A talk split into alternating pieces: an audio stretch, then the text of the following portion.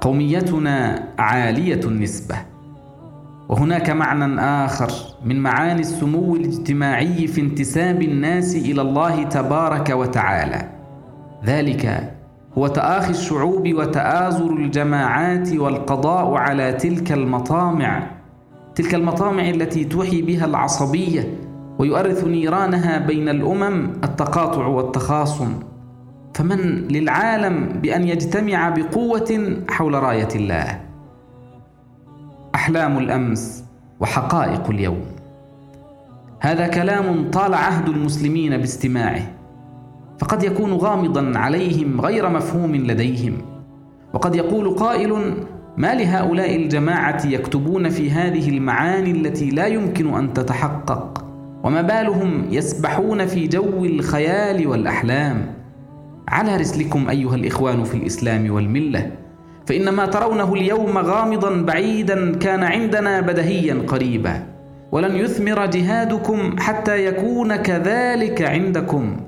وصدقوني إن المسلمين الأولين فهموا من القرآن لأول ما قرأوه ونزل فيهم ما ندلي به اليوم ونقصه عليكم وأصارحكم بأن عقيدة الإخوان المسلمين يحيون بها ويأملون الخير فيها ويموتون عليها ويرون فيها كل ما تصبو إليه نفوسهم من متعة وجمال وإسعاد وحق.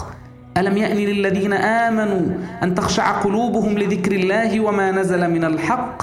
ولا يكونوا كالذين أوتوا الكتاب من قبل فطال عليهم الأمد فقست قلوبهم وكثير منهم فاسقون. أيها الإخوان إذا اتفقتم معنا على هذا الأساس فاعلموا أن انتسابكم إلى الله تبارك وتعالى يفرض عليكم أن تقدروا المهمة التي ألقاها على عاتقكم وتنشطوا للعمل لها والتضحية في سبيلها. فهل أنتم فاعلون؟ مهمة المسلم. إن مهمة المسلم الحق. لخصها الله تبارك وتعالى في آية واحدة من كتابه. ورددها القرآن الكريم بعد ذلك في عدة آيات. فأما تلك الآية التي اشتملت على مهمة المسلمين في الحياة فهي قول الله تبارك وتعالى يا أيها الذين آمنوا اركعوا واسجدوا واعبدوا ربكم وافعلوا الخير لعلكم تفلحون. وجاهدوا في الله حق جهاده واجتباكم وما جعل عليكم في الدين من حرج. ملة أبيكم إبراهيم هو سماكم المسلمين من قبل. وفي هذا ليكون الرسول شهيدا عليكم وتكونوا شهداء على الناس.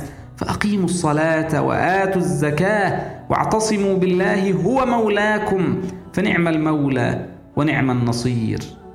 هذا كلام لا لبس فيه ولا غموض. ووالله إن له لحلاوة وإن عليه لطلاوة وإنه لواضح كالصبح ظاهر كالنور. يملأ الآذان ويدخل القلوب بغير استئذان. أفلم يسمعه المسلمون قبل الآن؟ أم سمعوه ولكن على قلوبهم اقفالا فلا تعي ولا تتدبر؟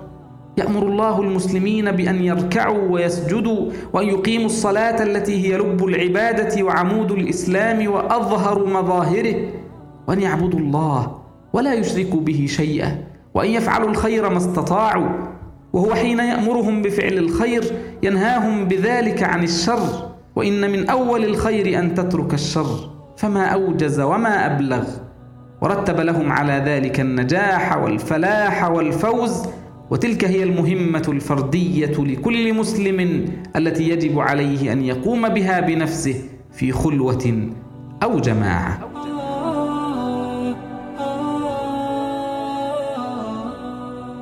تابعونا على حساب حسن البنا على ساوند كلاود